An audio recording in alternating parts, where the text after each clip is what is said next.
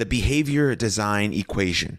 Hello, my friend, and welcome to the Champions Adjust podcast. My name is Aaron Mashbitz.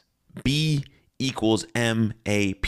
That's the behavior design equation. You can change your life by changing your behaviors. You know that. But what you may not know is there are only three variables that drive those behaviors. Behavior happens when motivation and ability and prompt converge at the same moment. That's B equals M A P. Behavior is a function of our motivation plus ability plus prompt.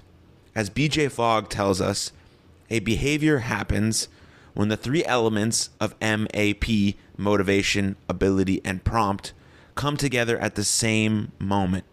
Motivation is your desire to do the behavior, ability is your capacity to do the behavior, and prompt is your cue to do the behavior.